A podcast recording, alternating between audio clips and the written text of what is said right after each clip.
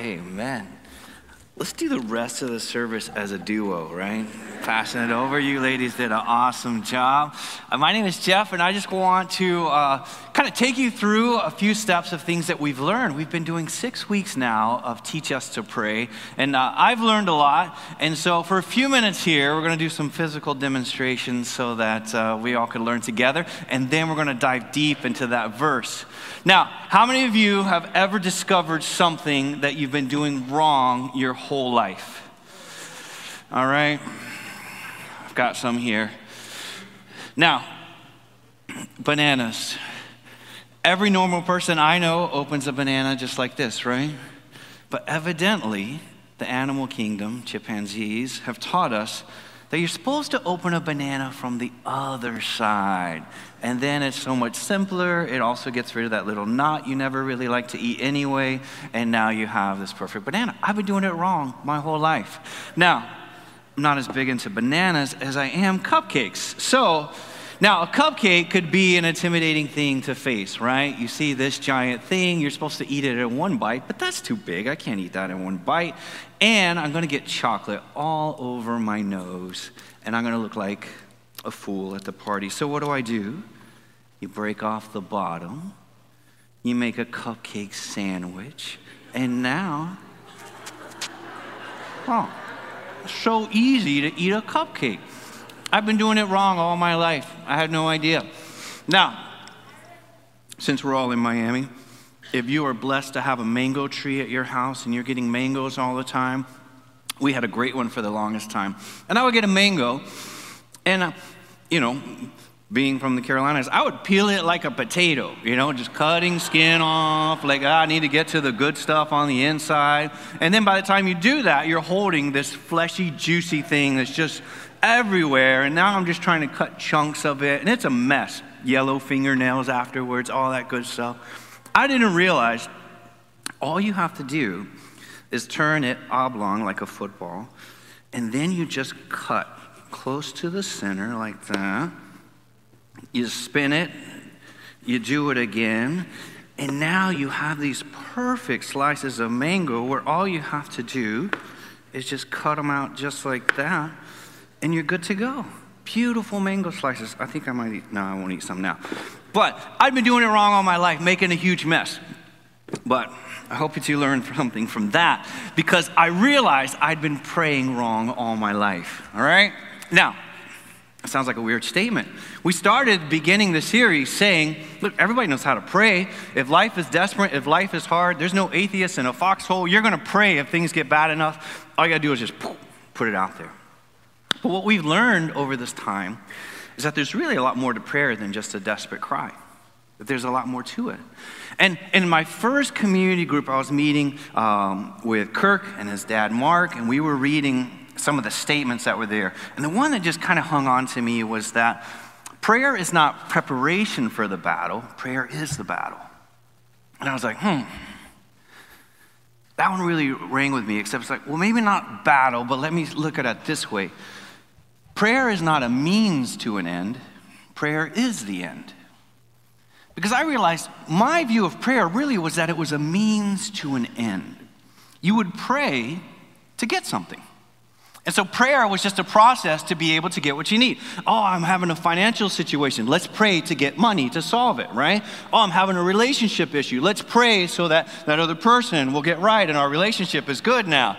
Oh, I'm having, uh, you know, I'm sick. Let's pray so that I can get healed and then now I'll be better. It was always, let me pray to ask from God so that God will give me something and now I'm done praying because it was a transaction. Prayer was a means to an end, it was a way to get something that I wanted or needed. But I was doing it wrong the whole time. And so that lesson stood out to me. It wasn't much longer after that that uh, I had a great invitation to a pastor's prayer breakfast uh, VOUS Church had, had hosted a breakfast for pastors in the area that just to encourage them and just to give us, you know, some uh, a good time to be together and see what's going on and just just fellowship. And and the pastor there, he made this statement that stuck with me. He said, "Prayer is not a philosophy. Prayer is karate." And I was like, "Okay." Now, in order for us to understand what prayer is karate means, I have my friend Luke Drake, who is a second degree black belt in Taekwondo. All right, Isaiah, you're gonna help me out by move this? All right, so Luke is gonna demonstrate some Taekwondo black belt moves.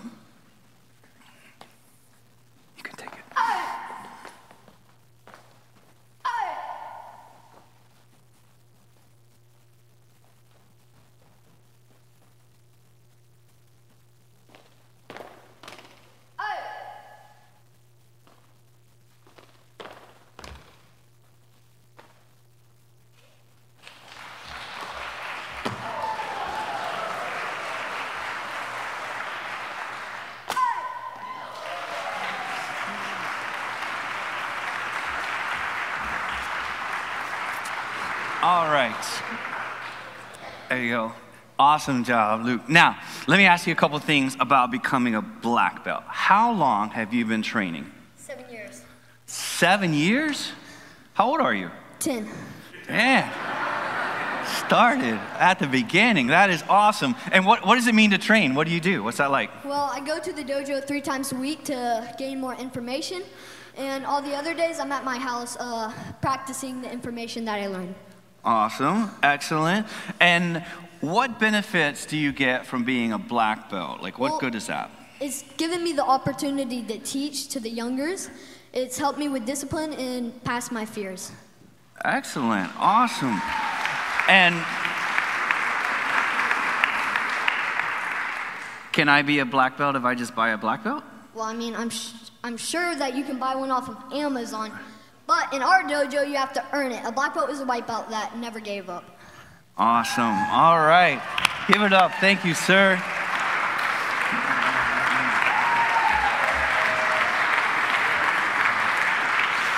So, here's why prayer is like karate. It is something that you have to be disciplined to do on a regular basis over and over and over. You have to create habits in your life of prayer that go consistent over time for you to really see what it means to live in prayer. It's not only able to be this kind of like immature version of prayer that I was living in, where if something bad happens, I say a prayer and hope something good comes in return. See, that level of prayer will always lead to a frustration and a hopelessness of why isn't God answering or just what isn't going on because I haven't really adopted what prayer is like. I'm trying to be a black belt just by having a belt, not by actually training to where it becomes who I am. See, because prayer is so much more than just a cry of desperation asking for what I want. And so prayer is karate in that it's a, it's a discipline. We get to see all the things that he could do because he trains over it. And then, as you learn these disciplines, it begins to flow in other areas of life in a way that you don't really expect. There's a book called The Power of Habits by uh, Charles Duhigg, and he references the idea of a keystone habit. So, a keystone habit is a habit that in itself might be valuable in it, but what it does is it unlocks other habits and other disciplines for you. Okay? So, like exercise is a good keystone habit. If you get a routine of exercise, what will happen is as you exercise, you'll realize, oh, I'm starting to make better choices of my food and of my sleep and other things like that because I'm, I've started this regular routine. And so that habit creates little wins that make you succeed at other habits as well. Uh, I've heard that making your bed in the morning is a habit that if you do that, those people are more productive in life. That because they wake up and they say, here's a thing I'm going to get done, that they then have an easier time in life making decisions to get things done. Uh, another one similar to that is you never hit the snooze button right? If you set the alarm, you get up when the alarm. If you hit snooze and you do the 10 minutes, the 15 minutes, the 30 minutes, now you've already set yourself into saying, I can get away with not doing what I intend to do, and you start to delay all your other productivities because of that. These are keystone habits that lead to other things. Uh, there's one in families. Families that have family dinner together, it says in all other areas that you can measure, a family is healthier and happier because they have family dinner together. Now, Dinner's not magical. In fact, sometimes it could be quite stressful or difficult to put together, and the conversation could just go all over the place. But just the very idea that there is that habit of togetherness, it changes so much other behaviors in the home, just kind of as a downflow of what happens. You see, because habits can lead to other things. Prayer is a keystone habit in your spiritual life when you begin a habit of prayer, you're going to realize that this impacts all of the other areas of your spiritual life that you are seeking God in. In fact, we were at the, I was visiting in the 10 a.m. couples class. And Heidi Drake, in that meeting, she had given out this uh, statistic that kind of shocked us as we thought about it. It was that couples that pray together have a less than 1% divorce rate. And she was giving that as a thought that many times we think, you know, divorce, uh, marriage is 50 50. Maybe it makes it, maybe it doesn't. It's all just a big crapshoot. And in the end, you hope you did, you got lucky. But it's like, no, there are habits that change those statistic numbers dramatically. And praying together made it almost impossible and almost didn't exist at all. That's amazing how that one spiritual habit can lead to so many other benefits in life is that. You see, because prayer is a keystone habit. Now, with that in mind, I want to go back to those verses that we started at. This is Philippians chapter 4. Now, when we look in this verse, you're going to see a lot of outcomes that are going to come from prayer. And these are the things, fruits of the Spirit, things we seek from God in many ways. It begins with this Rejoice in the Lord always. Again, I will say rejoice. Think of joy and celebration as something we all want in our life. In fact, the pursuit of happiness is, is, is one of the key indicators of, of what is valuable in life. What are we here for? What do we want? Well, I want to be happy, I want to enjoy. So prayer leads to joy. It says, let your reasonableness. Now, some translations would use the word gentleness. And so when you think about these words are, are kind of strange, reasonableness as a way, but think of it of someone who, when there's uh, just stuff is going crazy, there's strife, there's angst, there's things happening, someone who is able to be reasonable through it. When there's conflict, someone who's able to be gentle with the conflict and able to resolve and, and, able to withstand and endure and have resilience. And all these things are kind of wrapped up into that concept of this reasonableness. So, as the world goes crazy, or as things get difficult, or as trials fall down on you, someone who has built a life of prayer is able to withstand and even endure and deal with these things with a gentleness, with a reasonableness says, Be known to everyone. The Lord is at hand. Verse 6 says, Do not be anxious about anything. This is a verse you've heard a lot, right?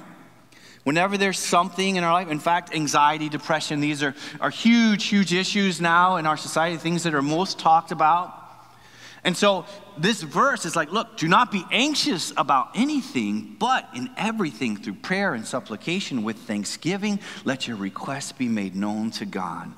Prayer stops anxiety. And so it becomes an outflow of the habit of prayer leads to other solutions. We're talking about joy, we're talking about able to handle, we're talking about anxiety being taken away.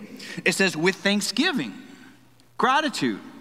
One of the key indicators of happy people is that they're grateful people. People who are grateful in their lives enjoy so much more of their life. And so prayer brings us gratitude. It says, Let your requests be made known to God, and the peace of God. Peace, something we pursue and we want in life. It says, The peace of God, which surpasses all understanding. It says, Peace to the level that someone goes, How, how are they doing that?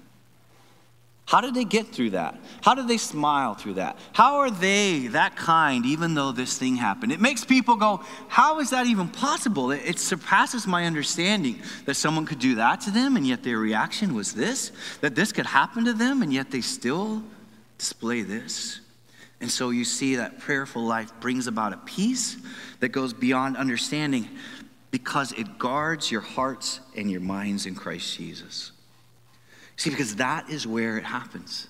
It's in the heart, it's in the mind. What goes on in the world around us is important, but it is not the main determining factor. That's how you that's why you could see people endure the same kind of trauma and yet have completely different reactions and results.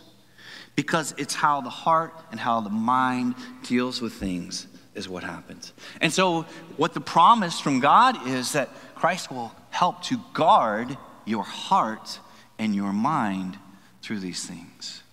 And so this verse begins to show us that prayer unlocks many things. It is a keystone habit, not just prayer, but what prayer brings in this relationship with God starts to fan out into all areas. Now, I do have a warning about this. Because sometimes what might happen is if you go through a bad time, maybe someone will share this verse or it'll come to your mind, like, do not be anxious, but in everything through prayer and supplication. All right, I'm going to pray and it's going to go away. And then you realize, oh, that didn't work. I'm still thinking about it. I'm still bothered by it. I'm still anxious about it. Because we're using that old mindset of prayer as a means to an end, not an end in itself. I'm still using that mindset of, okay, I'm going to say a prayer so that I can get out of this problem. I'm going to say a prayer so that I can get this new solution. We're still using the mindset of, of, using it as a means to an end, and it hasn't been incorporated into who we are yet. We haven't adopted it as an identity. We're not a black belt in prayer yet. We're just going to the closet and pulling out a black belt. And we're hoping that that will fix whatever's happening. But there is this, this key phrase that is there that it's just so easy to overlook this phrase. In fact, whenever I've read it, I've gone past it, and, and we focus on the don't be anxious, but pray, and God will give you. But what are the three, four words right before don't be anxious? It says, The Lord is at hand. The Lord is at hand. Now, we don't say is at hand very often, right? We don't say Jane is at hand, even though she is. She's present, she's here, she's real, she's with us, right? That's what that statement is. The Lord is real, the Lord is present, the Lord is here with us, the Lord is participating in this, and He's a part of this. He's in it. He is at hand, right beside you. You could reach it, with your hand. That is the key phrase in this. It's not about meditative habits and what they could do for your mind. It's about realizing that God is with you no matter what you're going through. That is the key factor that changes it from just an idea of praying to hope to get something from response to praying is the thing to realizing that Jesus is here with me. Think about the mindset that has to change in me. If I don't really believe that the Lord is at hand, when something bad happens, I feel like it's happening to me. I feel it's too big for me. How am I going to figure this out? This is going to ruin my life. This is going to be forever. I'm an orphan. I'm alone. Nobody gets it. Nobody understands. It's only me. This is too bad. This isn't fair. All of these things become the, the narrative of myself as I see God not in it. But when my prayer life grows in such a way that I see God is at hand in my life, just think of what that change. Now I'm curious, what is God trying to do through this? Because if He's at hand, He knows what's happening. What is He doing through this? And then I know He's a good Father, so I know there must be something good that will eventually come from this. Or I know He must be able to give me strength to endure because He wouldn't do this to one of His child. I'm not an orphan, I'm His child. I'm not alone, He is here with me. It's not happening to me, it's happening for me. I now can have a hopeful perspective. I now can rest in the idea that the Lord is at hand. So it's not the prayer of getting out of it that has changed me, it's the praying with the belief that God really is with me and for me that now changes my perspective on all these things that I'm praying about. It shifts that mindset from praying to get to praying to be, to be with Him and to be like Him. And that shift is really what God was trying to teach us through this teach us to pray. It's to move it from prayer as a means to an end. Can you get what you want? And praying as the end. Can we be with God? I want you to see this highlighted through Jesus' words. John chapter 17 is the longest recorded prayer of Jesus. Most of the time in the Bible, prayers are very short. Most things in the Bible are short, right? They just get to the point. It's one verse. Even the Lord's Prayer is like, what, four verses, six verses at the most. It's not a lot. It's just, here's how you pray. It's really quick. But John chapter 17 is this entire chapter of a prayer that Jesus is giving here before he approaches his death. And I want us to highlight and see how the Lord is at hand and how he's praying in that way towards us. Verse 20 of John 17 says this I do not ask for these only. And he's talking about the disciples around him, his own apostles. He says, I'm not just talking about the disciples with me at this time. He says, but also for those who will believe in me through their word. That's you and me. We are those who believe because of the word of the disciples and the apostles. So, this prayer, Jesus is knowing the future of the church, is knowing our state in the future, and he is praying for you at this moment for you now. And this is a statement that they may be one, just as you, Father, are in me, and I in you, that they may also be in us. The Lord is at hand. He's saying, He's bringing to this unity. So He's saying, even this, this bond, the, the Father, the Son, the love, the beauty, the connection, how the, everything they did was together in unison. He's bringing us into that relationship. He's saying, We're one. Now all of they are one with us. That's amazing. That's amazing, his prayer, thinking of us in that way. An outcome of that is so that the world may believe that you have sent me. The glory that you have given me, I have given them this, this concept needs a whole lot because I don't really understand. The glory of Jesus could be given to us. Now, let's continue. It says that they may be one, even as we are one, I and them, you and me. So he repeats it again in this prayer. The oneness, the unity, the connection that God has with you through Jesus Christ, that he is there with you. It says, they may become perfectly one so that the world may know that you sent me and that you have loved them even as you have loved me. What an outrageous statement. That God has loved us the same way that he loved Jesus. And that's his prayer. Then he says, Father, I desire that they also, speaking to us directly again, whom you have given me, may be with me where I am. The Lord is at hand. His prayer is that we are together, that we see that God is in our lives constantly. In all of those things you're praying for, in all of those difficulties, those struggles, those tragedies, those, those problems that, you, that seem too much for us, he's saying, I am with them. They are with me. O righteous Father, even though the world does not know you, I know you and these know that you have sent me. I made known to them your name, and I will continue to make it known. That the love which you have loved me may be in them, and I in them. This is that key heart of the passage of Philippians 4. The Lord is at hand. He is with you, and in his own prayer, in his own words, he has expressed by repetition that you are with Christ. You are not alone.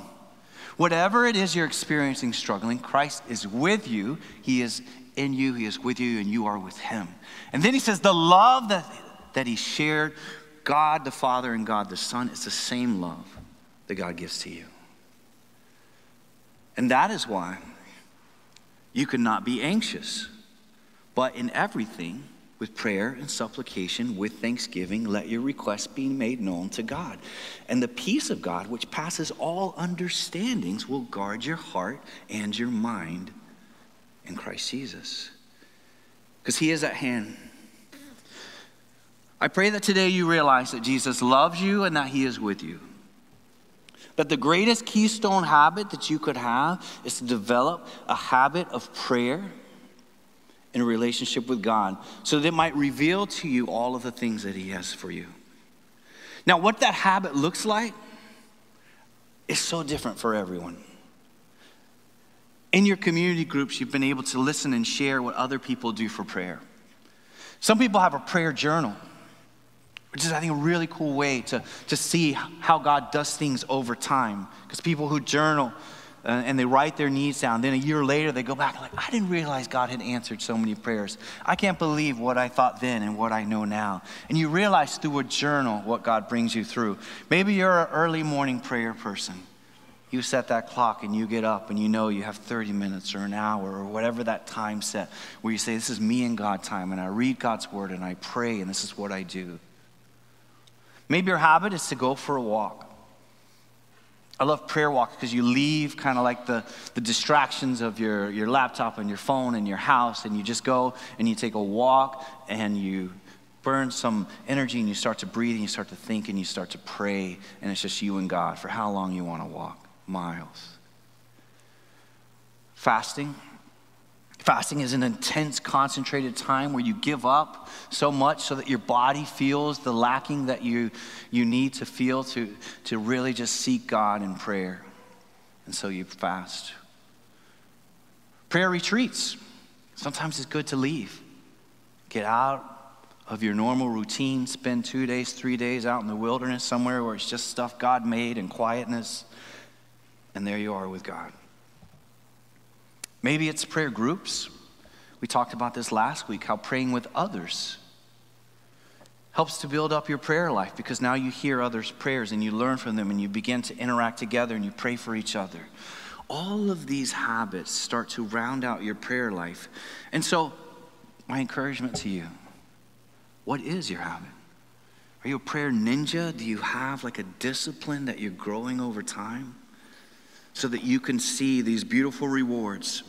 so that you will know the love that God has for Jesus is also in you. Let's pray. Father, so good that you are present with us in all things, in the good and the bad. Life is a struggle, and we get distracted by the things that are around us, so much so that we forget that you are with us. Just like the song we sang earlier, there's another in the fire. We don't go through these things alone. Jesus, you are with us at all times. God, we just ask that each one here might feel your presence in the need that they have. And God, help us to encourage each other in prayer, to pray together and to pray for each other, so we might develop this, this beautiful prayer life and connection with you. In Jesus' name, amen. As we finish out this series now,